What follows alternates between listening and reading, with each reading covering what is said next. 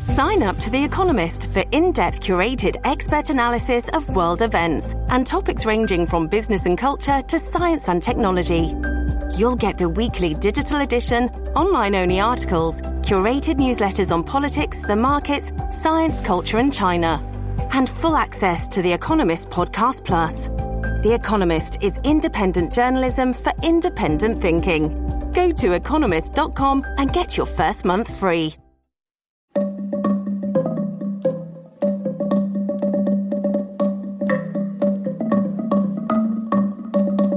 Hi, I'm Alyssa Milano, and this is Sorry Not Sorry.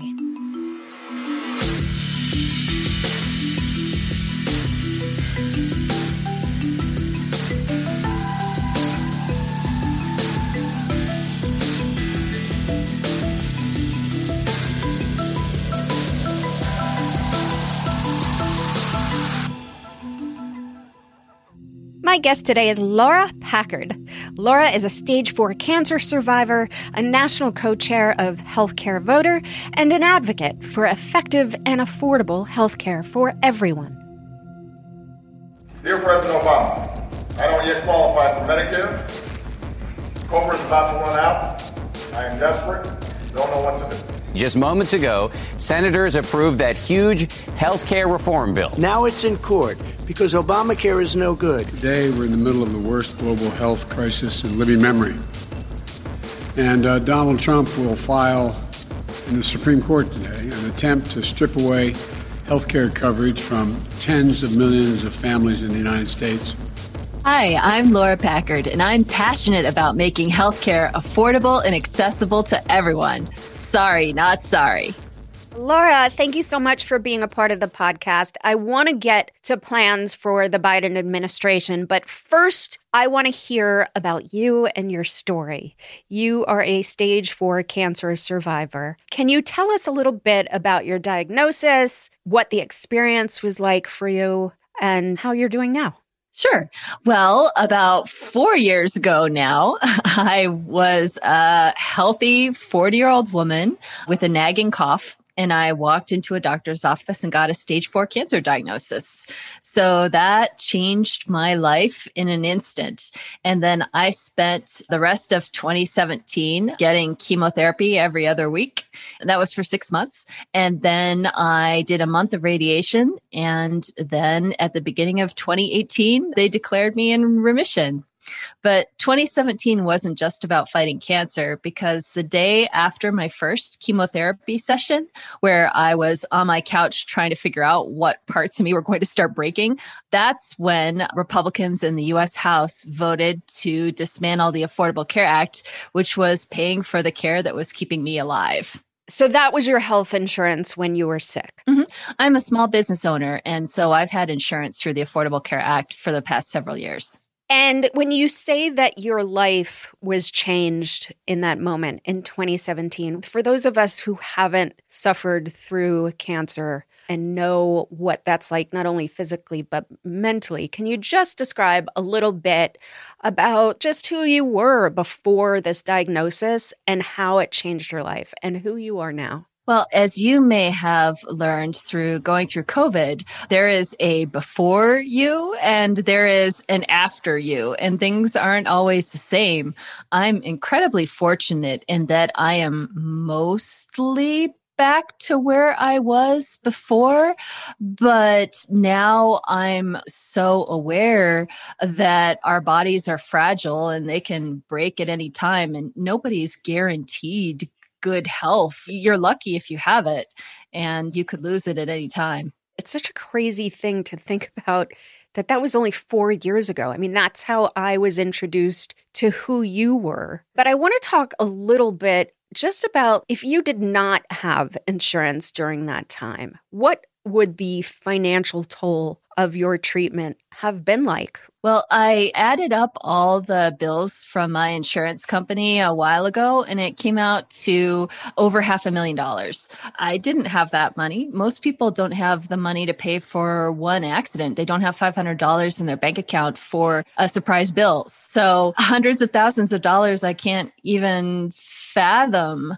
I guess I would have had GoFundMe's. Well, that's what people have to do now, which is the craziest thing ever that there are GoFundMe's to help people pay for medical bills. It doesn't seem right at all. Right. And then you look at how many billions of dollars we spend on the military and defense, and we can't even protect the Capitol from an invasion. It's like, where did that money go?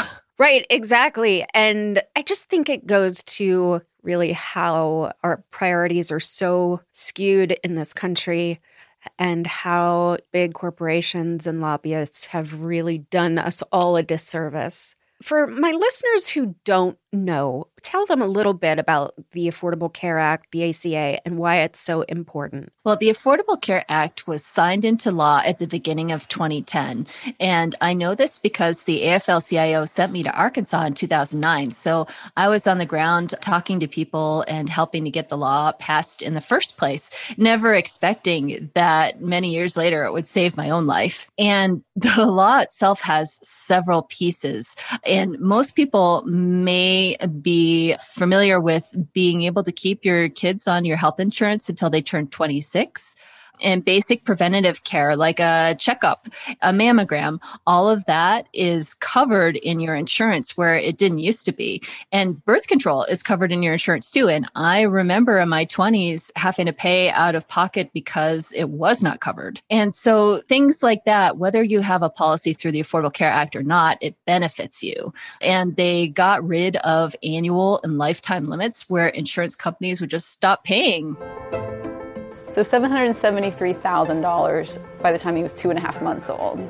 So we figure probably by three, three and a half months, he hit a million. Like many insurance plans, Timmy's policy had a clause that caps how much the insurance company will pay over his lifetime. This is called a lifetime maximum. Timmy's lifetime maximum was $1 million, which he hit within just a few months in the NICU. According to his policy, after he hit a million dollars, he would be on his own. But something happened just six days before Timmy was born that would dramatically affect him and his parents' lives. The Patient Protection and Affordable Care Act goes into effect today. The new health care reform bill kicks in today. Health insurers can no longer impose lifetime limits or deny children with pre existing conditions. Hopefully, the people listening will never have to go through an extremely expensive medical event to figure that out. But it has been such a lifesaver for when something terrible does happen. I think we're all so bombarded with misinformation all the time, really about every issue, and it's so dangerous for our country. But what do you say? Because often we hear, well, my insurance went up when the ACA took effect. What do you say to the people who claim the cost of their insurance went up when the ACA took effect? It probably did because insurance rates increase every single year. For as long as I have been having an employer or having my own insurance, every year I've had to pay more. And so I've been looking at medical costs since a few decades now and your employer charges you a little more they offer you a little less or if you pay for your own health insurance every year it increases so First of all, until we fix a lot of things in our healthcare system, healthcare costs go up every year. And second, people may have seen costs increase because they no longer had a junk plan. And a junk plan may be really cheap, but it doesn't actually cover anything when you need it. So they may have gotten better quality health insurance, and that's why it costs more but it isn't just that insurance costs always increase and their quality got better. But in some states, some red states, they deliberately chose not to expand Medicaid. So, for example, Florida, Texas, North Carolina, Georgia, there are people that make too much money to get Medicaid, but not enough money to get subsidies on the exchange market. And so that is a choice that Republican legislatures made to not offer that support for people that are really right around the poverty line. Which the poverty line, unfortunately, so many people are living either at or under. So now we're at this weird crossroads, right? I mean, first, there is basically a lawsuit to kill the ACA pending before the Supreme Court. But second, we have a new administration who has committed to expanding the ACA. I guess first let's talk about the court case. Can you tell everybody where does it stand and what's at stake? Well, this court case has been going on for a few years now. It's one of the reasons why I moved to Colorado at the beginning of 2019 is because I knew that there was this threat and so I needed to live in a state that had good state level protections in case the federal protections went away. So this court case has been working its way through the original court and appeals and all the way to the Supreme Court for years now. And if they succeed, it will dismantle possibly the entire Affordable Care Act. Hypothetically, if the Supreme Court were to repeal the ACA in full, who would take a hit? Here's a look at some of the numbers. As many as 133 million people could lose protections for a pre existing condition roughly 11 million Americans covered through the ACA exchanges could lose their insurance. About 12 million adults covered through state based Medicaid expansion could also lose coverage. And roughly 2 million young adults under 26 on their parents' insurance could be kicked off the plan. The verdict isn't going to come down until this spring or summer, probably. So expect a ruling in May or June. And we don't know how it's going to go. What do you think is going to happen, Laura?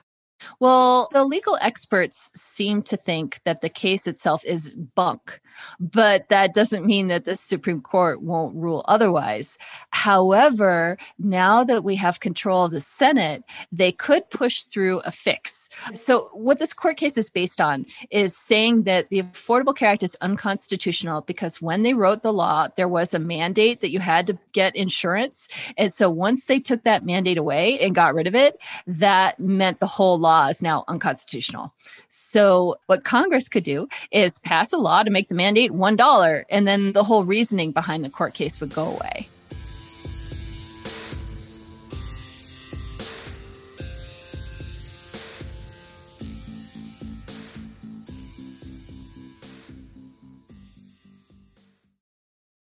Families have a lot going on. Let OLLY help manage the mental load with new cognitive help supplements for everyone four and up, like delicious Lolly Focus Pops or Lolly Mellow Pops for kids. And for parents, try three new Brainy Chews to help you focus, chill out, or get energized. Find these cognitive health buddies for the whole fam at olly.com. That's O L L Y.com. These statements have not been evaluated by the Food and Drug Administration. This product is not intended to diagnose, treat, cure, or prevent any disease.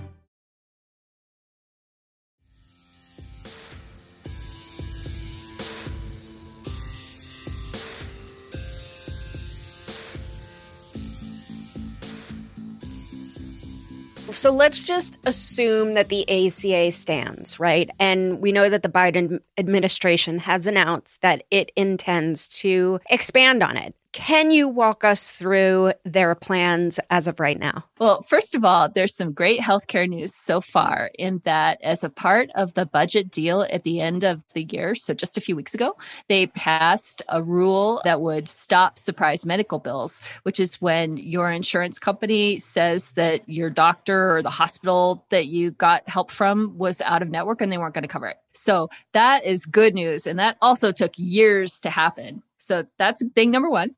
Thing number two is that Biden has a great healthcare team that he's put forward, including Xavier Becerra of California. And so he's putting it into place people that are experts in what they're doing and that will hit the ground running and work on making healthcare more available for everybody. But right now, I mean, it's going to start off in a rebuilding phase, ending all the sabotage that the Trump administration did on healthcare. I hope that one of the first things the Biden administration does is do a special enrollment period for the Affordable Care Act.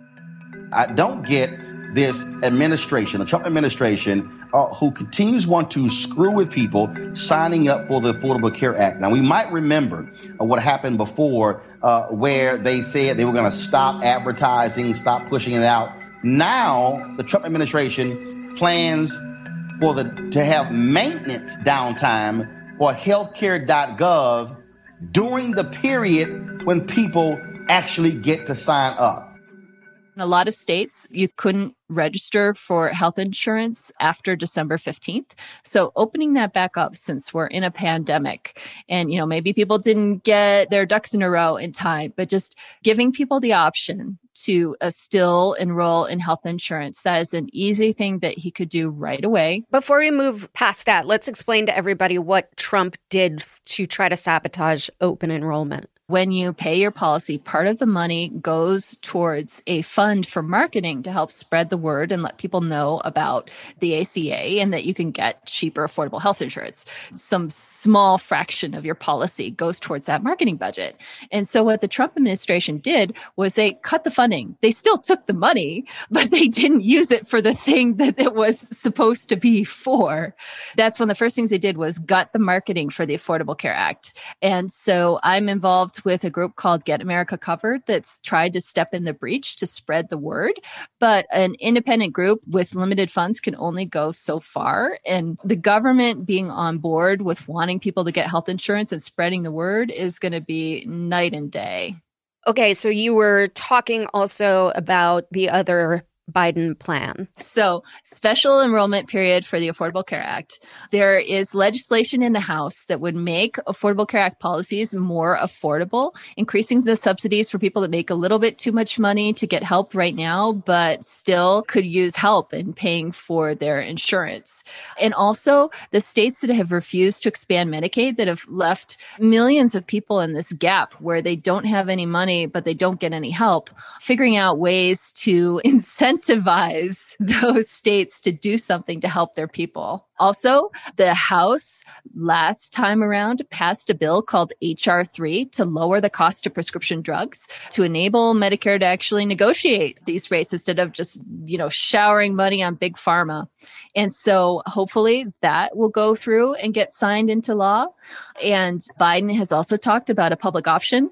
I had the honor of speaking with President Biden at the Democratic National Convention a few months ago, and he promised to me that he would work on a public option. So I'm going to hopefully hold him to that. He keeps his promises. He's pretty good about that. I want to talk about just for a second. I think we are speaking about this as though we're not even living through a pandemic. so I want to just take a moment and ask you to reflect upon that all of these things are important anyway. But when you add the fact that we are living through a pandemic, what does the ACA mean at this time? How important is it? And I can't even imagine what people would do without the ACA right now when in the state of California alone, it's like one in five people that get tested have a positive diagnosis. Right.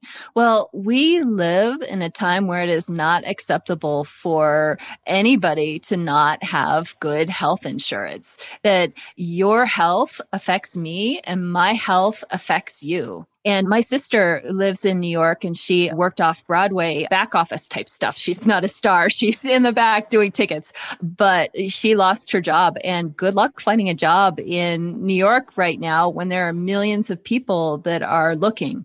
And so she is now eligible for healthcare help and she needs it because she's looking for work but doesn't have it tidal wave of pandemic related unemployment will reverberate in many different ways throughout the country for months, quite possibly years to come.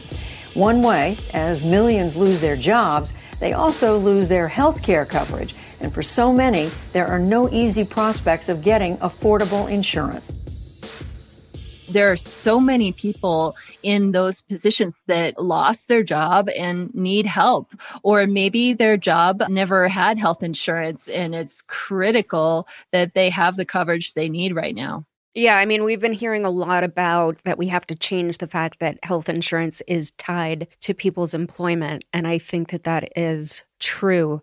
And I also, Laura, I don't think this is the last time we're going to go through a pandemic. I think the fact that deforestation has made creatures live closer to humans means that these diseases are easier to transmit to people. And so we really got to figure out what the move is because this experience has shown us you got to have a plan and you got to keep to that plan. And we're not only seeing how this recovery was botched, but also how the vaccine rollout has been botched to the extent that there's now new strains of this that are not resistant to the vaccine.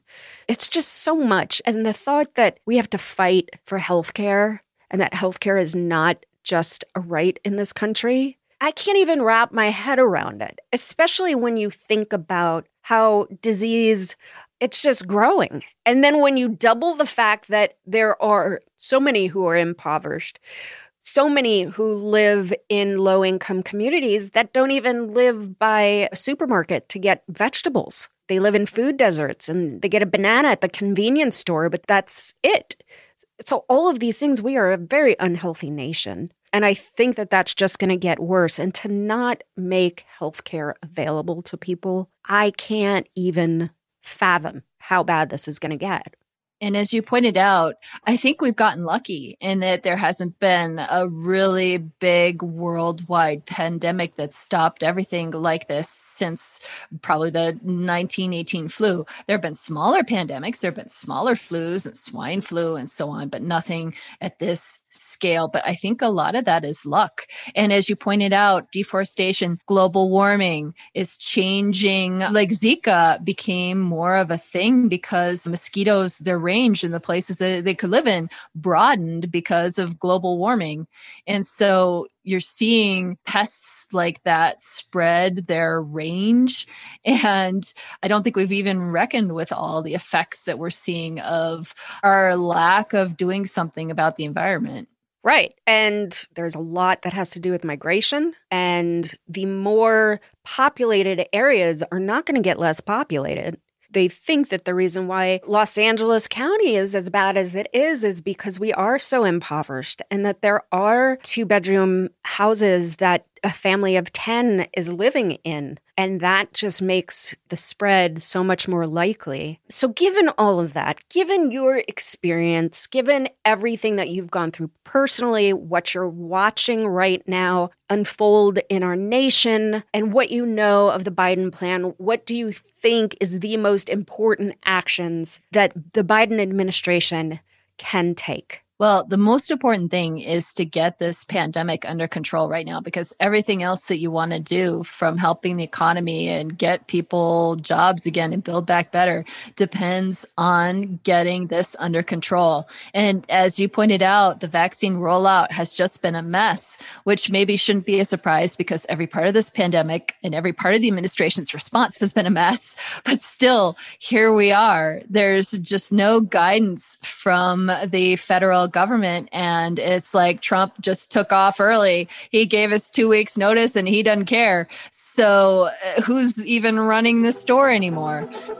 The Trump administration has not led any federal program. It's all been left to the states.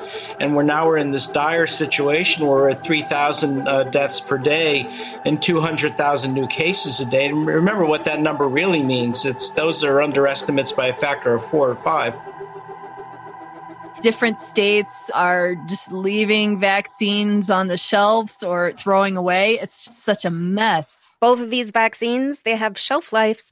I have a 35 year old friend that lives in Texas, no history of any health issues at all, white woman who is able to get the vaccine because they had to give them away because they had too much.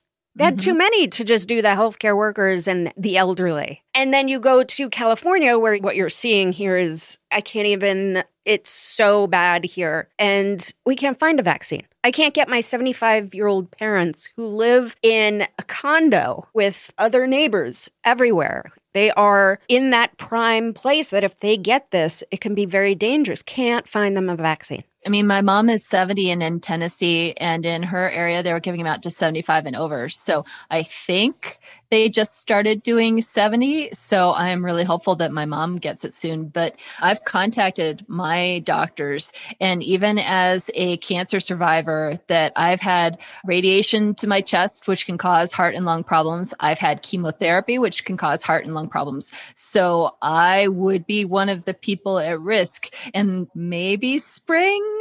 Nobody and really is knows. it safe for you to take? I think so. It seems to me so far that people with allergic reactions should maybe be careful, but I have no allergies. So even though you've been through cancer or stage four, you've had all of that treatment, it's safe for you to take. Right. It seems like the thing to be concerned about is if you have allergies. And if you don't have allergies, then you're probably good to go. But I am not anybody listening. I'm not their doctor, and they should absolutely check with their doctor.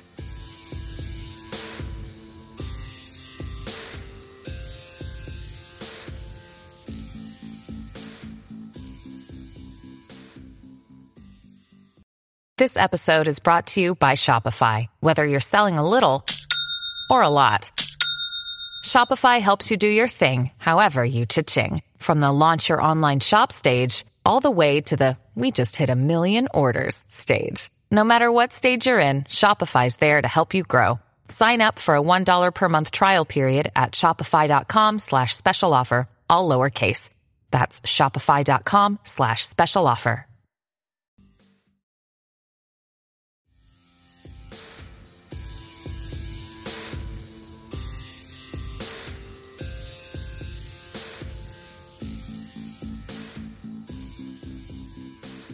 You mentioned hope before, and I think that there is hope on the horizon at least I have to believe that. We have a united democratic government for the first time in a really, really long time. Does this change the scope of what we can potentially accomplish? I think so, because a lot of the things that we need to do, like doing something about prescription drug costs, like shoring up the Affordable Care Act and making healthcare more available to everybody, and maybe hopefully passing a public option to get some competition to the insurance companies, all those things would have been off the table because you can can see, the House has passed all the bills and the Senate does nothing with them. So we needed to get Mitch out. What do you think it says about us as a nation that we don't have universal health care access? Some of it is just historically how our system grew up with strong unions that fought for health care for their members. And so it just sort of grew up organically based around employment. But that is a dumb way of doing things. And if we were starting from scratch, there are way better ways to do it. It's just, it's always hard to start from scratch. so we just keep building on additions to this ugly looking house. Right. Gosh, that's so true. But the foundation of what that house is still stands. I want to give you an opportunity because you and I are both co chairs of Healthcare Voter. And I would love for you to just talk a little bit about your work with them and what it means to you to be a part of that initiative. Well, I have been a part of Healthcare Voter since the beginning of 2018. And it's given me the opportunity to speak out about my situation and hold people accountable and go all over the country and talk about healthcare. So it's been a great few years now. And I'm excited to see what it looks like in 2021 because for the past few years, it's been about fighting to keep a hold of what little we have. And now we can finally look at bringing more healthcare to people. Right. The other thing that I think is so special about Healthcare Voter is that they were really. I think very smart in the fact, like we were talking about, how healthcare is such a personal thing and that people vote based on it. We saw it in the Georgia runoff. The top three issues for that election was healthcare. So to be able to say, you know, through healthcare voter, we see you, we know that this is an issue that's important to you. And if the candidates are ignoring you, here's the information that you need to have to know about these candidates and be an educated healthcare voter. It was very smart what they did. And it was at a time when, even though we were dealing with the threat of having the ACA taken away, but more so than that, it was really looking at the issues and what was important to voters. And healthcare is really important to voters. It's always in the top three and everyone always acts surprised about it. People actually want healthcare. It's like, yeah, of course in Georgia, I had the opportunity in my work with Be a Hero PAC. They worked with the National Nurses Union to do some healthcare ads in the suburban Georgia area with nurses, even Republican nurses talking about the importance of healthcare. And then with Hero Action, we worked with New Georgia Project and Mijente to share the stories of people of color and their healthcare needs. And in Georgia, every vote counted of course, Be a Hero and the Hero PAC are Ady Barkan's organization, who is a dear friend of both of ours. For those of you who don't know, Ady is dealing with ALS, and the ACA has allowed him to get the care that he needs, the equipment that he needs. ALS is such a scary, horrible, horrible disease, as is cancer. I mean, all of these diseases are so devastating because they don't really allow for a lot of grace. And people like Ady and people like you who are able to overcome such physical hardships to come out of it in a place of not only with grace, but to be of service to this country and to others who are struggling is such a gift. So thank you so much. And you're involved in so many things. How can my listeners support all of your work. Tell everyone where to find you on Twitter, on Instagram, on Facebook. Normally, I would just send people to the website of the one organization that someone's involved in, but you are involved in all of these. So, how can people support your work? Well, I work with a whole bunch of different healthcare organizations, as you mentioned. So maybe the easiest way is to follow me on Twitter, L Packard, L P A C K A R D. And I also have a Facebook page and an Instagram account, Laura Packard Activist, on those two sites. And so I wear many different healthcare hats, but I'm always working to make sure that everybody has healthcare. And you always do it with a smile. And I so appreciate you, Laura. Thank you. I think my last question is the question that I always end my episodes with because it's important to, I think, bring it back to a place of hope. So, what gives you hope? Well, I'll tell you exactly what gives me hope. Donald Trump doesn't have a Twitter account anymore, but yeah, I do. That is ho- that is hopeful. You are right. I'm like not convinced that he's not lurking under some other handle. Like it's almost too good to be true. Not that we haven't earned it, by the way. Like this should have happened years ago? Oh, for sure. Donald Trump blocked me in September of 2017, and it took a year for the law to force him to unblock me. That's right. You were like one of the first that was blocked. You were blocked by Donald Trump. Way to go. That's quite an achievement. That's pretty incredible. You're incredible, and you give me hope. I appreciate you so much, and thank you for being a part of the podcast. Your life can be saved when you have health insurance.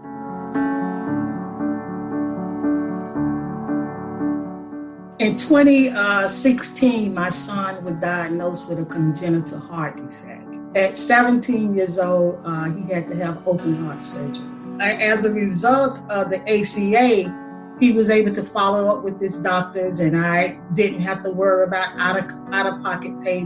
Healthcare should be a right, not a privilege in America. Barack and I spent an awful lot of time just getting Obamacare passed. It significantly changed the lives of an awful lot of people. Healthcare is a human right. How is that difficult for everyone to understand? I seriously do not get how someone can think ensuring access to guns is a universal right, but not access to healthcare. It's just plain stupid. And I hate that word. That's the S word in this house. I hate the word stupid, but this is just plain stupid. It requires a level of cognitive dissonance that shouldn't be possible in humans. And yet, apparently, it is. There are a number of priorities for this new administration, but this, the business of saving lives, must be near the top. There are a lot of good ideas to get universal coverage. And I know that we're going to have a lot of lively debates over the best way to get there. But it has to start from the basic idea that we all have a right to affordable and effective health care. That poverty should not mean that we're forced to be sick. Rich people, people like me, should not be able to buy our way to the front of the line. That profiting off of illness or keeping people sick when you can't make a profit off of them, it is immoral. Jesus told us when you enter a town and are welcomed, eat what is offered to you, heal the sick who are there. Our government needs to hear those words and heal the sick who are here.